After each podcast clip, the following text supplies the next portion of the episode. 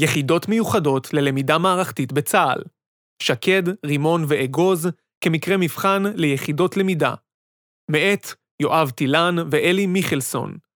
מתוך בין הכתבים, גיליון בניין הכוח, חלק א', גיליון מספר 6. מבוא מעת לעת מוקמות בצה"ל יחידות ייחודיות וייעודיות, אשר חורגות מסדרי המבנה והארגון המקובלים, במטרה להתמודד עם אתגר מבצעי חדש.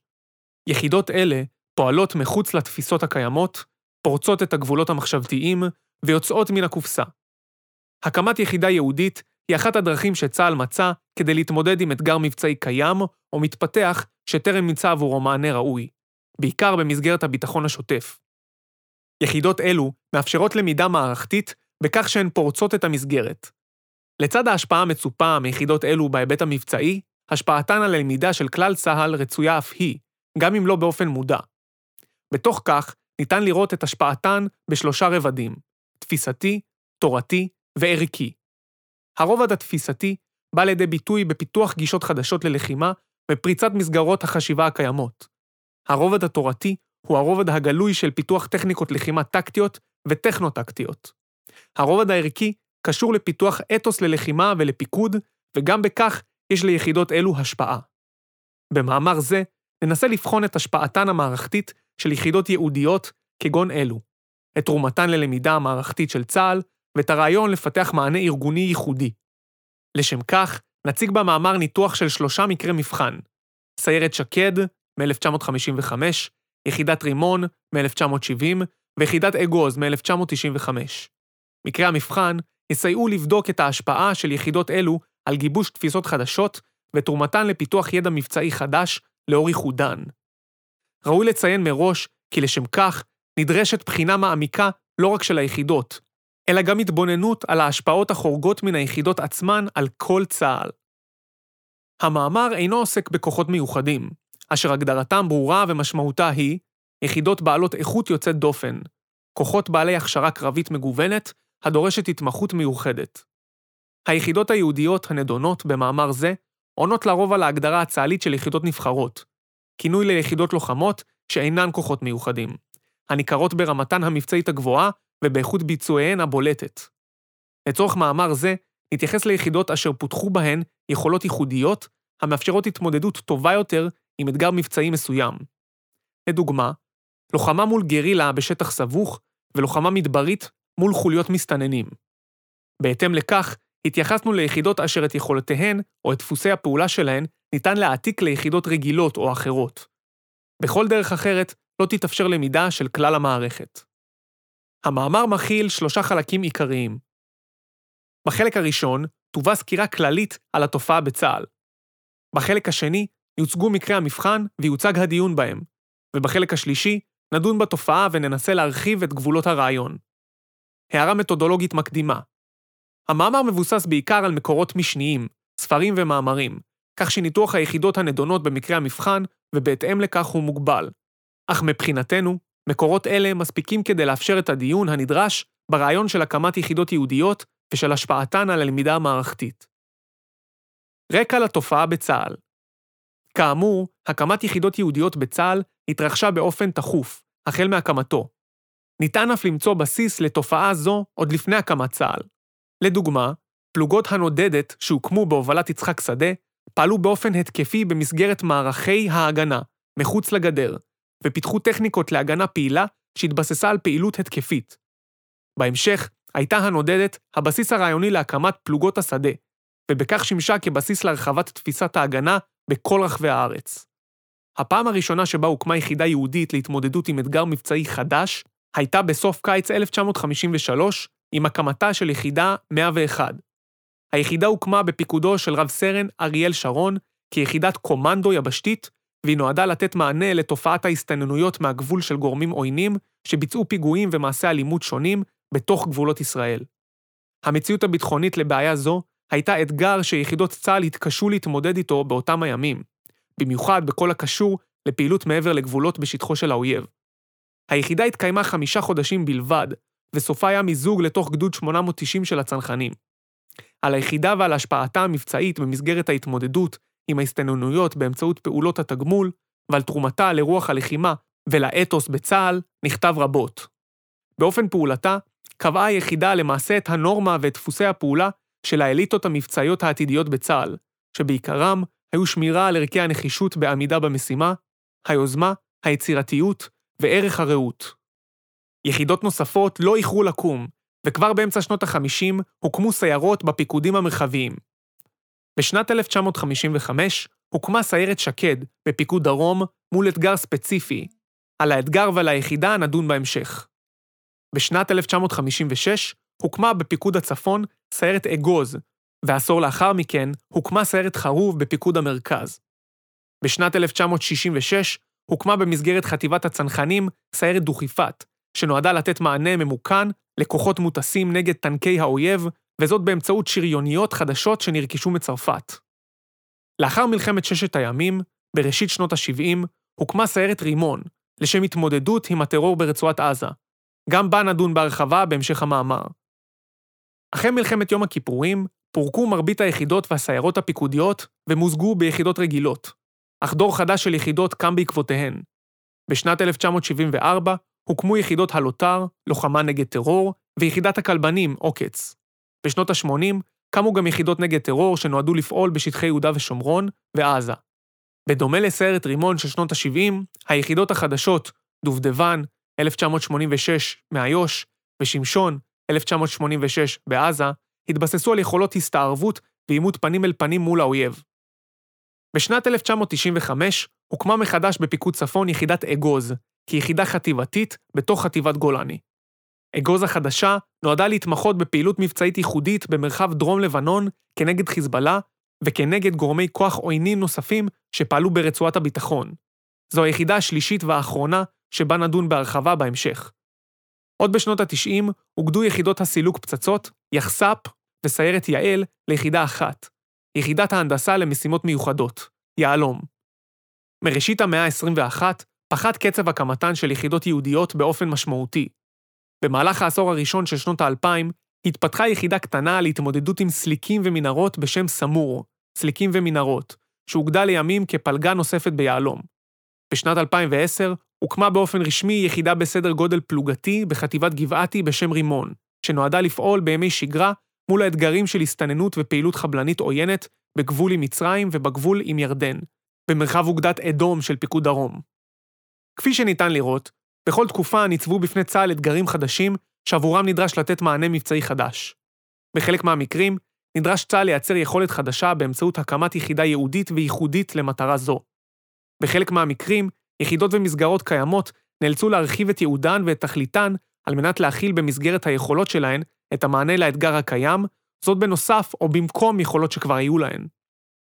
מקרי המבחן מקרי מבחן שנבחרו הם שקד, בשנים 1955 עד 82, רימון בשנים 1970 עד 72, ואגוז מ-1995 עד 2006.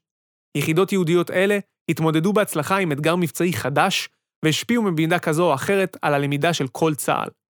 מטרתו של חלק זה היא להציג את היחידות כדי לקיים דיון על השפעתן ולהעריך את תרומתן לצה"ל בשני פרמטרים מרכזיים פיתוח ידע מבצעי חדש ופיתוח תפיסות וגישות חדשות ללחימה. לפני שנפרט את המקרים, חשוב לציין כי סיפורה של סיירת שקד במסגרת תיאור מקרי המבחן הוא נרחב יחסית בשל אורך התקופה הנדונה ועושר הכתיבה על היחידה. על היחידות האחרות נמצאו באופן יחסי מעט מקורות, אולם הם הספיקו לצורך קיום הדיון אליו אנו מכוונים. למרות חוסר האיזון שבתיאור מקרי המבחן, נציין כי בחרנו להרחיב בתיאור המקרה הראשון, שקד, ולא לוותר על העומק שניתן להשיג מכך לדיוננו. סיירת שקד, 1955, הוקמה על מנת להתמודד מול איום משמעותי שניצב מול מדינת ישראל בתקופה זו. תופעת החדירות וההסתננות העוינות לשטחה בדרום. באותן שנים נחשב מרחב הדרום לבעייתי ביותר מבחינה ביטחונית. במקביל לאיום הקיומי שהציבו מדינות ערב, במיוחד מצרים וירדן, התעוררו איומים נוספים, שוטפים, שהפרו את ריבונות ישראל על שטחה. לדוגמה, חדירת כוחות תצפית מצריות, תקריות ירי ופיגועים, מקרי שוד אלימים, גנבות אזרחיות, הברחות ועוד. כולן העיבו על הביטחון, על חופש התנועה של אזרחי מדינת ישראל במרחב ועל שליטת צה"ל מדרום לקו קריית גת. ניתן לאפיין שלוש תקופות מרכזיות בזמן קיומה של היחידה. התקופה הראשונה, תקופת הקמתה בשנת 1955 ועד למלחמת ששת הימים. התקופה השנייה, מתום מלחמת ששת הימים ועד למלחמת יום הכיפורים. התקופה השלישית, החל ממלחמת יום הכיפורים ועד להצטרפותה לחטיבת גבעתי, בשנת 1982, בתום מלחמת לבנון הראשונה. בכל תקופה, לחמה היחידה מול אויב שמאפייני פעולתו היו שונים, והיא פעלה בשיטות שונות. בראשית דרכה התמודדה שקד בעיקר עם תופעת החדירות במרחב רצועת עזה ובמרחב הצפוני בגבול המצרי של חצי האי סיני. לימים התרחבה פעילותה, במקביל להתעצמותה המספרית, לשאר מרחבי הנגב המערבי עד אילת ובמזרח, לאורך גבול ירדן שבערבה. שקד הפכה תוך זמן קצר למרכיב מרכזי במענה שניתן למיגור תופעת החדירות לאורך גבולותיה הדרומיים של מדינת ישראל של אותם הימים. הצלחותיה של שקד ניכרו כבר בשנות פעילותה הראשונות. הישגים אלו הושגו על אף סדר הכוחות המצומצם של היחידה, ומבלי שהיו ברשותה אמצעי לחימה מיוחדים. לכן נתפסו שיטותיה של סיירת שקד כיעילות ביותר. בתקופה זו ניכרה תרומת היחידה בפיתוחן הייחודי של התפיסות והטקטיקות של עקרונות הגישוש, המרדף על עקבות, מסגרים וחיתוכים על צירי טשטוש, כולן כשיטה סדורה ומקצועית להתמודדות ולהכלת חדירתם של גורמים עוינים לשטח מדינת ישראל. שיטות אלו אומצו והותאמו גם לחזיתות אחרות על ידי יחידות צה"ל, לרבות סיירות אגוז וחרוב של הפיקודים צפון ומרכז, והפכו להיות הטכניקות והתרגולות המקובלות בביטחון השוטף לאורך כל גבולותיה של המדינה. בשקד נכתבה תורה. מפקדים, בדרג הממונה, לא התיימרו להיות מומחים ויודעי הכל באשר לאופן הטקטי בו צריך לתת את המענה, ולכן לא הפריעו. עמוס ירקוני, מפקד היחידה הראשון, הוביל סטארט-אפ. זאת הייתה מעבדה, והיא נמשכה עד למלחמת ההתשה. לקראת אמצע שנות ה-60 חלו תמורות באמצעי הלחימה ובארגון של היחידה. בנוסף לאמצעים האלקטרוניים, שכללו שימוש ראשון במקם קשת וגלי תנועה נוספים, נעשה בסיירת שקד שימוש באמצעי ראיית לילה מתקדמים להגברת אור כוכבים, שהותקנו על גבי כלי הנשק המחלקתיים והמקלעים השונים ביחידה. בשנים אלו צמחה סיירת שקד לממדי גדוד קטן, ופלוגות שקד התמחו בגזרות שונות במרחב פיקוד הדרום. דפוס הפעולה העיקרי של הסיירת התבסס על שגרה מבצעית קפדנית ושיטתית, שמאפייניה היו סיורים רכובים ומרדפים אחר משיגי גבול ליצירת שליטה מבצעית לאורך הגבולות במרחב האחריות של היחידה בפיקוד הדרום. לעתים ביצעה היחידה פעילות שאופייה היה התקפי יותר, בסגנון פשיטות וסיורים מעבר לקווי האויב. אך לרוב היא התמקדה בביצוע סיורים, מערבים ומרדפים כנגד חוליות אויב שחדרו מבעד לגבול בגזרתם. בתקופה זו היוותה שקד מודל להקמתן של סיירות פיקודיות נוספות ומקור לפיתוח ידע חדש. הסיירות הפיקודיות האחרות ושאר יחידות צה"ל אימצו את הטכניקות ואת התרגולות שפותחו על ידי שקד להתמודדות עם אתגרי ההגנה על הגבולות בביטחון השוטף. לקחיהן וניסיונן תועדו לכדי תורה של ממש שעקרונותיה מיושמים במידה מסוימת עד היום. בתום מלחמת ששת הימים, חוותה סיירת שקד תפנית משמעותית ראשונה ביהודה, לאחר שכוח מהסיירת הוצב להתמודד מול הצבא המצרי במרחב תעלת סואץ. מרחב הפעולה של היחידה גדל בהתאם להשתנות הגבולות, ובהתאם לכך נאלצה היחידה לשנות את יכולותיה ודפוסי פעולתה, שכללו מעתה גם סיורים ממוכנים ופשיטות פלוגתיות מעבר לקווי האויב. יוקרתה של היחידה בתקופה זו הייתה בשיאה, בשל מגוון פעילותה והיקפה. כחלק מן ההתמודדות של צה"ל עם פעילות חבלנית במרחב הערבה, הוקמה בתוך שקד היחידה שפיפון, בפיקודו של אמציה פצי חן. הפעילות והמשימות של מסגרת ייחודית זו היו מגוונים ורבים. הם כללו סיורים מסוגים שונים, לרבות על גבי מסוקים, שהתבצעו על פי הצורך משני צידי הגבול של ירדן, במרדפים אחר מחבלים, חשודים ומסתננים. למשימות מסוג זה ניתן כינוי חפש והשמד, ולימים, למשימות בשיתוף מסוקי היסעור, דבק השם החייצים. שיא הפעילות בחזית זו הייתה בתקופתו של אריאל שרון כמפקד הפיקוד, מ-1969 עד 73, שדחף את כוחות שקד לביצוע פעילות מזרחית לגבול עם ירדן, תוך כוונה לפגוע במחבלים בתוך שטח הירדני. התפנית המשמעותית השנייה שחוותה שקד התרחשה בתחילת שנות ה-70, עת הוצב כוח של הסיירת ברצועת עזה על מנת להתמודד עם התגברות הטרור וההתקוממות העממית הפלסטינית. למרות שלא היה בהצבה זאת שינוי ייעוד או תכלית מוגדרים, דרש הדבר התאמות מבצעיות ניכרות. בגזרה זו התמודדה שקד עם מאפייני לחימה חדשים לגמרי, לוחמי הסיירת שהתמחו בלחימה בשטחים פתוחים יותר מרצועת עזה, דלילים בתכסית ובאוכלוסייה, נאלצו עתה להילחם בתנאים הפוכים לגמרי מאלה שהיחידה התמודדה איתם עד אז. קרקע חקלאית, שטח עירוני צפוף, נוכחות של אוכלוסייה רבה ולעיתים בלתי מעורבת. אמנם שקד צברה ניסיון רב בלחימה מול מחבלים, אך השינויים בתנאי הלחימה ובדפוס הפעולה של המחבלים בתוך הערים ומחנות הפליטים דרשו מיומנויות אחרות וחדשות. לפעילי הטרור באזורים אלו הייתה תשתית ענפה וחשאית של בונקרים, סליקים ומסתורים מתוחכמים בליבם של מחנות הפליטים והפרדסים סביבם להסתרת נשק ואדם. שקד הצליחה להתמודד עם האתגר החדש בזכות גמישותה, שנבעה, בין היתר, מתרבות ארגונית שהתאפיינה בנכונות לביצוע משימה, ביוזמה וביצירתיות. כל אלה הגדירו במידה רבה את איכותה ואת ייחודיותה של יחידת שקד והקרינו על צה"ל כולו. בחודשים הראשונים התקשו לוחמי שקד לתת מענה כנגד ארגוני הטרור הפועלים מתוך השטח רווי האוכלוסייה. במהרה הבינו מפקדי היחידה כי פטרולים גדולים, סריקות וחיפושים שיטתיים תחת עוצר אינם יעילים. החמושים נמלטו למראה כוחות הצבא, והחיכוך עם האוכלוסייה הבלתי מעורבת רק גבר. לאחר זמן מה, הצליחה היחידה ליישם את המלצתו של מפקד הפיקוד, שטען כל הזמן, שכדי להביס את המחבלים, יש לכפות עליהם תנאים משתנים, וכך הם התבלבלו. לאחר מבוכה רבה, הנחילה שקד דפוס פעולה חדש ומוצלח שנקרא תופסת, או כהגדרת חן אמציה, התנפלות.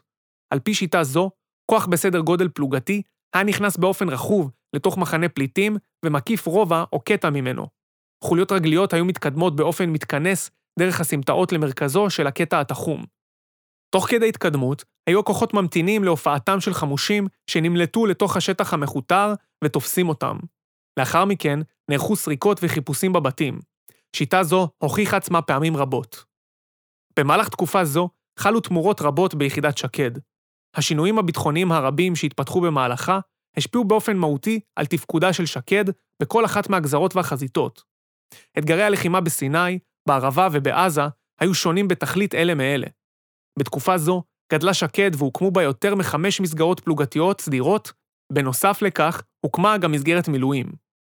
היחידה התעצמה באמצעים וביכולות לחימה ובמגוון אמצעי לחימה כגון מסוקים, זחלמים, טולרים ועוד.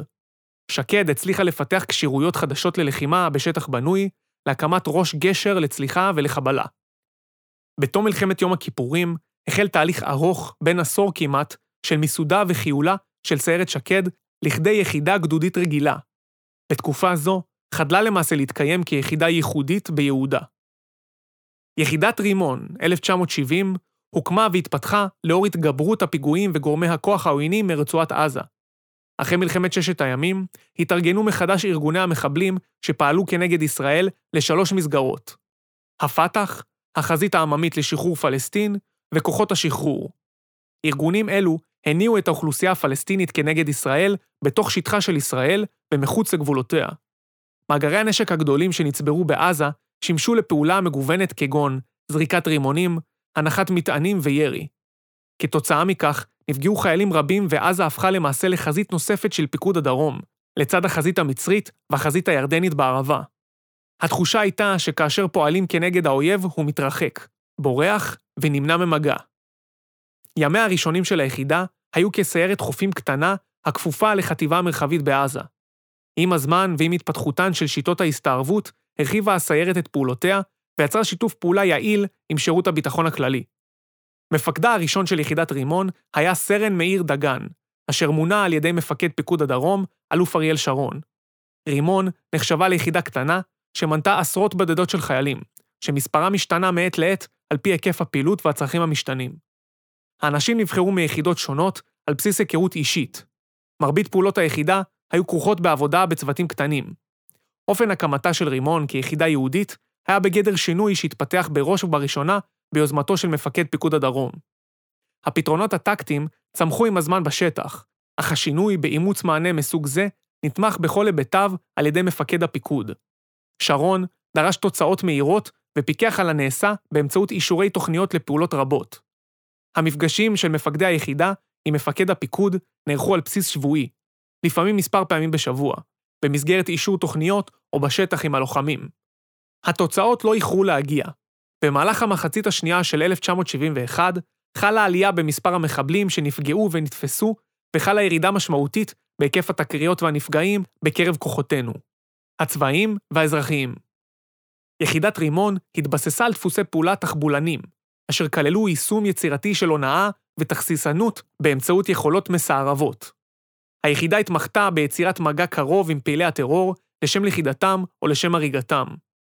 פעולותיה של היחידה היו חשאיות, וחלקן לא נחשף עד היום, אך עם זאת, ניכרת השפעתה על מיגור הטרור.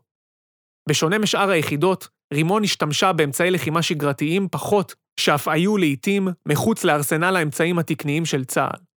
במסגרת תרומתה והשפעותיה הרחבות, הייתה היחידה אב טיפוס להקמתן של יחידות המסתערבות החדשות, כדוגמת דובדבן ושמשון, שהוקמו ב-1986, לאור אתגרים דומים שהתעוררו שוב ברצועת עזה ובאזור יהודה ושומרון.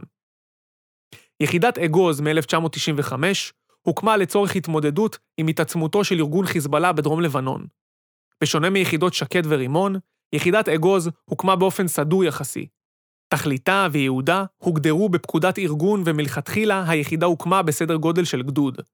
אגוז הוקמה בתוך חטיבת גולני, מתוך חשש שהקמת היחידה באופן עצמאי, ללא מסגרת תומכת ומבקרת, לא תצלח.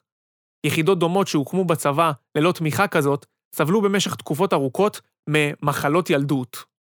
במהלך חמש שנותיה הראשונות, מ-1995 עד 2000, עד לנסיגת צה"ל מלבנון, פעלה היחידה במרחב רצועת הביטחון. מפקד היחידה הראשון היה ארז צוקרמן. תוך זמן קצר הצליחה היחידה להגיע להישגים מבצעיים מרשימים, בשיטות פעולה ייחודיות. היחידה הצליחה ליצור מגע עם האויב בהזדמנויות רבות, ואף לפגוע בלוחמיו בתדירות גבוהה יותר, בהשוואה ליחידות צה"ל הרגילות, שפעלו באותה תקופה ברצועת הביטחון. לפעולות היחידה היו השפעות רבות, בהן השפעה על מקבלי ההחלטות, כפי שניסח מפקד היחידה השני, משה צ'יקו תמיר. היכולת שהפגינה היחידה בחדירה לתוך מערך החיזבאללה ובהתמודדות עם המחבלים במגרשם הביתי, נסחה הביטחון במקבלי ההחלטות. בעקבות הפעולה, מבצע הנוף פראי, ביצעה היחידה שורת מבצעים מוצלחים נגד המאחזים במרחב הזה, סוג'וד, שערערו את אחיזתם בשטח ושיבשו את יכולתם לפגוע במערך האבטחה והמוצבים בגזרה. צוקרמן ואחריו, תמיר, הובילו את היחידה למבצעים רבים, שהגיעו להיתקלויות עם האויב. טכניקות הלחימה של היחידה, בהן לוחמת הסבך והבולדרים, טכניקת מרדף, פשיטות חבלה, מבצעי החלת שטח, התעמות ארוכת טווח ועוד, היו חדשניות והתפתחו עם הזמן. את לקחי המבצעים והייחודיים של אגוז למדו ליישם גם יחידות קרביות נוספות, אך נראה כי יכולות אלו לא הספיקו להבשיל, עד לנסיגתו של צה"ל מרצועת הביטחון בשנת 2000, לכדי מענה מבצעי המבשר על מהפכה באופן ההתמודדות עם החיזבאללה בדרום לבנון. הנסיגה מלבנון ואירועי גאות ושפל מול הפלסטינים הובילו ליצירת אתגר שונה עבור צה"ל בכלל ועבור היחידה בפרט. עקב כך, צוותי אגוז התאימו את עצמם ללחימה באיו"ש ולאחר מכן בעזה, במתאר כפרי ועירוני. עם הצלחותיה של היחידה בסביבה חדשה זו, גם מותקן ייעודה של היחידה על ידי המטכ"ל. יחידת אגוז, כמו מרבית היחידות בצבא, הושפעה מההתמקדות בלחימה בהתקוממות ובטרור הפלסטיני, הרחק מגבול הלבנון.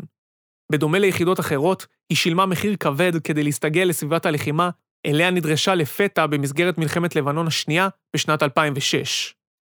גמישותה של יחידת אגוז, בדומה לשאר היחידות שנזכרו לפני כן, נובעת מתרבות מבצעית המזוהה עם יחידות עילית רבות, הנשענת במידה רבה על איכות מפקדיה ולוחמיה ונחישותם, זאת בשילוב עם התמקצעות זירתית מול אויב במתאר מוגדר. דיון במקרה המבחן איומים ואתגרים משתנים יוצרים דינמיקה של השתנות במאזן הכוחות, שבעקבותיה מתפתחות תפיסות המסייעות להתמודד עם אתגרים חדשים. הלמידה והטמעת השינויים בשדה הקרב, יישום לקחים, יצירת מענה גמיש ובזריזות מבצעית הם מרכיבים מהותיים להצלחה בדינמיקה מסוג זה. על פי רוב, ההחלטה להקים יחידה ייעודית מהסוג שנדון במאמר, היא תגובה לבעיה שיצר האויב. עם זאת, הקמתן של יחידות אלו נועדה לפרוץ את המסגרת התפיסתית הקיימת ולפתח רעיונות חדשים, תפיסות, שיטות פעולה ואף ערכים, באמצעות מיקוד כוח ממוקד לטיפול באתגר. האתוס של יחידות אלו מבטא סיפור הצלחה בהתמודדות מול האתגר שעימו יועדו להתמודד, מי פחות ומי יותר. זאת, למרות שבמרבית המקרים נראה כי תהליך ההקמה נעשה על רגל אחת, וחסרו בו מרכיבים בסיסיים בתהליך ההקמה, כגון הגדרת ייעוד, תפיסה ועוד. במקרה המבחן עולה כי להקמת יחידה מסוג זה נדרשים בעיקר בעיה מבצעית חסרת מענה, ומפקדים החשים כי צריך משהו אחר כדי להתמודד איתה. ביחידות אלו התפתחה לרוב תרבות ארגונית מבצעית שחרגה מן הפקודות והנהלים הצבאיים המקובלים. תרבות זו סייעה לפרוץ את הגבולות והביאו לידי ביטוי הן שיטות לחימה והן ערכי לחימה שחורגים מן התפיסות הקיימות. הקמת יחידות מיוחדות מהווה אנטי-תזה למסגרת השמרנית הצבאית. באותן יחידות מתפתחת תרבות ארגונית מבצעית ומורלית שלא פעם אינה עולה בקנה אחד עם הפקודות והנהלים הצבאיים. תרבות ארגונית זאת באה לידי ביטוי בפריצת גבולות, ערכים ונורמות לחימה. סוד כוחה של היחידה המיוחדת הוא ההימנעות משגרה, יצירתיות תוססת בחיבור מהיר של מחשבה ומעשה. הניסיון של הסיירות חרוב, שקד ואגוז מציג באופן חד וברור את הצורך לבנות יחידות העונות לצורכי הלחימה של צה"ל בעימות המוגבל ובבט"ש. היחידות היהודיות הנידונות במאמר זה נבנו ופעלו לצורכי הביטחון השוטף. במהותן, הן נוצרו כדי להתמודד עם אתגר ממוקד הקשור לביטחון השוטף, בעיקר על ידי התמקדות מקצועית בבעיה המקצועית, שינוי המסגרות המקובלות ושילוב של רעיונות התקפיים וחדשניים, או שונים מן המקובל. ההתמודדות בביטחון השוטף היא בחיכוך יומיומי ובתדירות גבוהה יחסית. החיכוך הוא קריטי ללמידה ומאפשר יצירת ידע חדש על ידי התנסויות חוזרות ונשנות. ניתן לזהות כי כאשר, במסגרת הביטחון השוטף, ניתק הקשר שבין ייעוד היחידה על האתגר, השפעתה של היחידה על הלמידה המערכתית דועכת. לדוגמה, לאחר יציאת צה"ל מרצועות הביטחון בלבנון, היכולת של יחידת אגוז לפתח ידע להתמודדות במרחב זה, וכנגזרת מכך להשפיע על המערכת, קטן באופן ניכר. במובנים רבים, סיירת שקד הייתה מודל קלאסי ליחידה יהודית שלהישגיה היו אף השפעות רחבות על כלל המערכת. פעולותיה של הסיירת השפיעו על דפוס הפעולה הכללי ועל חיזוק הגישה ההתקפית, לצד פיתוח שיטות פעולה וטכניקות לחימה, כגון גישוש, מסגרים וחיתוכים, שנלמדו לאחר מכן ביחידות אחרות. שקד אף היוותה במידה מסוימת מעבדה לבחינת עמלה חדש, לבחינת יעילותו, לפיתוח הטכניקות עבור כלל הצבא ועוד. שקד אף הייתה ההשראה להקמת סיירות בפיקודים האחרים, לדוגמה, על חרוב מסופר. בסוף 1966 החליט הרמטכ"ל רב-אלוף יצחק רבין להקים יחידת סיור בפיקוד המרכז, אשר תיישם באזור הפיקוד את לקחי הסיירת הדרומית שקד, ותפעל לאורך הגבול עם ירדן. חרוב, שכאמור נועדה ליישם את לקחי אחותה הגדולה, שקד, נדרשה לפתח תורה מיוחדת להתמודדות עם חדירות מירדן בדרכן לגב ההר. למשימותיה קיבלה היחידה אמצעים מיוחדים, כגון דגנים, אמצעי ראיית לילה אקטיביים, ובאופן דומה שימשה מעבדה לבחינת עמלה חדש. לצד חשיבותן של היחידות, החל ביצירת גמישות בארגון גדול ועד לתרומתן ליוקרתו, ראוי לציין כי התקיימו גם מתחים וחסרונות מובנים. כמות המשאבים שהושקעו במספר רב של יחידות מסוג זה, כפי שהיה מסוף שנות ה-60 ועד לתום מלחמת יום הכיפורים, בתקופה שבה התקיימו, בעת ובעונה אחת, יחידות רבות, כולן לצורכי מענה מבצעי ספציפי, הביאה לביקורת ולטענה כי אין די בכל אלו בכדי להצדיק את קיומן התובעני של היחידות הללו. בראייה רחבה, סך המשאבים שהיו ברשות היחידות הנבחרות באו על חשבונן של יחידות צה"ל הרגילות. מסקנות המסקנה המתבקשת והמרכזית ביותר היא כי באותם המקרים שבהם התמודדותן של היחידות עם האתגר המבצעי שלשמו הוקמו הייתה אפקטיבית, התפתח ידע מבצעי חדש ומקורי. היחידות המוצלחות ביותר, בהקשר הזה, היו אלו שהצטיינו בתהליכי הלמידה שלהן לאור התנסויות מבצעיות רבות ומגוונות, ויישום הלקחים בפעולות העתידיות של היחידה. הצטיינות זו התבטאה ביכולתן לשמש כמעבדות חקר מבצעיות בתחומן, בעיקר על ידי למידה מתוך חיכוך, קרי התנסות מבצעית. תוצרי הלמידה שימשו את היחידות לצורך שימור יתרונן היחסי במימוש ייעודן, אך ערכם עלה לאין שיעור כשהם אומצו ויושמו בקרב מסגרות נוספות, לרוחבו של הארגון, עד לגיבושם לכדי תורה של ממש. המסקנה השנייה היא כי באמצעות הקמת יחידות ייעודיות, הצליחה המערכת הצבאית לספק, ברוב המקרים, תשובה אופרטיבית מהירה יחסית לאתגר מבצעי, שטרם נמצא עבורו פתרון, מפני שהיא הסיקה שיחידות הצבא הקיימות לא תוכלנה לו. על פי רוב, אפשרו יחידות אלו גמישות אופרטיבית בארגון גדול ושמרני. המענה של היחידות יועד בעיקר לאתגרים הנפוצים בקשת העימותים המשויכים בעיקר לביטחון השוטף. המהירות במציאת הפתרון נבעה בראש ובראשונה מכך שרעיון הקמתן של היחידות גובש, הונה או נתמך על ידי מפקד בדרג בכיר, לעתים על ידי הרמטכ"ל בעצמו, כשהוא רותם את שאר המערכת לקידום היוזמה. לדוגמה, הקמתה של יחידת אגוז, שארכה כשישה חודשים בלבד. מסקנה נוספת ואחרונה היא חשיבותן של היחידות היהודיות לאתוס של הארגון. את היקפה של תרומה זו קשה לאמוד, אך השפעתה מורגשת מאוד לעיתים אף בקרב הציבור שמחוץ לארגון. לנרטיב אודות הצלחתן של יחידות נבחרות נודע פוטנציאל לחיזוק תדמיתו של הצבא ויוקרתן של היחידות בתוכו. זאת, בנוסף לתרומה הישירה לרוח ולמורל הגבוהים של לוחמי היחידה ולהעלאת ערכם העצמי. בנוסף, המוטיבציה בקרב היחידות לבלוט באיכותן יוצרת תחרות טבעית ביניהן, המעודדת מגמת שיפור מתמדת בקרבן. סיכום וראייה לעתיד העימותים של ימינו מורכבים וסבוכים מבעבר. נזק אגבי, תודעה ציבורית, בלתי מעורבים, הם רק חלק מהמונחים המתארים את כללי המשחק של העימותים האלימים של העת הזו. גם מאפייניו של האויב השתנו, כמעט ללא היכר מאז ימיה של סיירת שקד.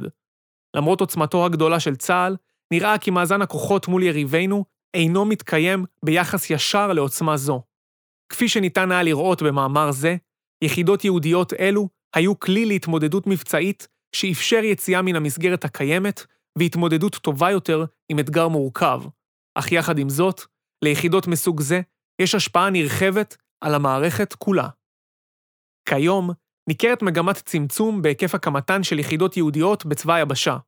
יחידת רימון החדשה, מ-2010, היא היחידה היהודית האחרונה שהוקמה, וזאת לאחר תקופה ארוכה שבה לא הוקמו יחידות מסוג זה. אחת הסברות למגמת דעיכה זו נובעת מירידה בעוצמת הלחימה בביטחון השוטף ביחס לתקופה שבה צה"ל שהה בעזה ובלבנון. בעת הלחימה ברצועת הביטחון בלבנון או ברצועת עזה, הקים צה"ל יחידות מסוג זה גם כדי לחוש ולאתר את הפערים במענה המבצעי. על פי טענה זו, צה"ל לא מזהה צורך בהקמתן של יחידות יהודיות חדשות. במקביל, ניתן לזהות בהשתנות הארגונית הצפויה על ידי איחוד יחידות אגוז, רימון, דובדבן ומגלן לכדי חטיבת קומנדו אחת, מגמה של שינוי בגישה אשר עמדה ביסוד הקמתן של יחידות אלו. כיום, שגרת הביטחון השוטף לאורך הגבול בין ישראל לבין לבנון אינה דומה בעצימותה לפעילות צה"ל ברצועת הביטחון בעבר. באופן דומה, גם המשימות לאורך הגדר עם רצועת עזה אינן משתוות לאתגריו של צה"ל בהגנה על היישובים בתוך הרצועה עד ההתנתקות. אך נראה כי הטענה שההבדל בעצימות הפעילות ובאתגרים הם המניעים את השינוי בגישה, מקלה וחלקית באשר לסיבתה של הדעיכה. לפיכך, עלינו לנסות לבחון באופן מעמיק יותר מגמה זו ולשאול את השאלה, היכן נמצאות היום היחידות היהודיות ומהו עתידן? או באופן שורשי יותר, נשאל את השאלה, איפה אנחנו מממשים את הרעיון של היציאה מן המסגרת ומציאת פתרונות יצירתיים וחדשים. ייתכן כי אתגריו של צה"ל כיום, בשילוב עם התרבות האסטרטגית הישראלית, גורמים לכך שהביטוי לחדשנות מצוי באפיקים אחרים. התנופה בפיתוחי אמל"ח מתקדם, אמצעים בלתי מאוישים, טילים מדויקים ועוד, וצמיחתן של יחידות מודיעין מגוונות, הן רק חלק מהביטויים לשינוי באופן שבו המערכת מתמודדת עם אתגריה. כיום, אנו עדים לכך שלצורך ההתמודדות עם אתגר חדש, נעשים מאמצים טכנולוגיים כבירים, וכאשר הם מצליחים, מוקמות יחידות ייעודיות להתמודדות עם האתגר באמצעות האמל"ח החדש. לדוגמה, יחידת כיפת ברזל. זהו מענה להתמודדות קונקרטית, אשר טומן בחובו פוטנציאל להשתנות ברמה האסטרטגית. אך יחד עם זאת, מהיחידה הגופה קשה למצוא פוטנציאל ללמידה ולהשתנות של כלל המערכת. ניתן למצוא את הרעיון המרכזי העומד מאחורי התופעה של הקמת יחידות היהודיות שנבחנו במאמר, קרי, יצירת צורת התארגנות אחרת בתוך המסגרת הקיימת, גם בעולמות תוכן אחרים. לדוגמה, תחום בניין הכוח, הקמת מנהלות, היא דרך של הארגון להתמודד עם אתגר חדש או בלתי פתור. כך, מנהלת חומה, הקמת מערכי הגנה פעילה, או מנהלת שעון חול, הקמת המכשול בגבול בין ישראל למצרים. הרעיון העמוד מאחורי הקמת מנהלות הוא יצירת מסגרת אחת, מעין סיירת, העוסקת באופן ממוקד, באתגר, והמניעה את כלל המערכות לעסוק בו, ולרוב משיגה תוצאות בזמן קצר יחסית, כפי שמצופה ממנה. דוגמה נוספת היא ההתמודדות האמריקאית עם מטעני הצד בעיראק על ידי הקמת הארגון JIE-DDO. JIE-DDO היה ארגון מוביל ומתכלל, שאמון על הריגת מעשיהן של הזרועות ושל הסוכנויות האחרות בהקשר המטענים לכדי נרטיב אחד, בהיר ומסודר. מערכות מן הסוג הזה הן כלי של הארגון לפתח ידע חדש ולהתמקד בבעיה באופן שיטתי. חשוב לציין כי לעיתים קשה לארגון להיפרד מצורת התארגנות זו, שבעיקרה היא זמנית להתמודדות מול אתגר ספציפי. האתגר המשמעותי של המערכת כיום הוא לפרוץ את הגבולות המחשבתיים הקיימים, ולפתח גישות חדשות ושיטות לחימה שתתאמנה יותר לאתגרים הניצבים בפניה. היחידות הללו, עליהן סיפרנו במאמר, הן דוגמה להתמודדות של המערכת בדרך פורצת גבולות. כיום, אנו צריכים לבחון מחדש איפה וכיצד נכון לשלב גישה זו, ולהשתמש באפשרות של יצירת ארגונים החורגים מן המסגרות המקובלות, על מנת לייצר השפעה נרחבת. סיירות סייבר, יחידות לבחינת אמל"ח חדש, יחידות מיוחדות ללחימה תת-קרקעית,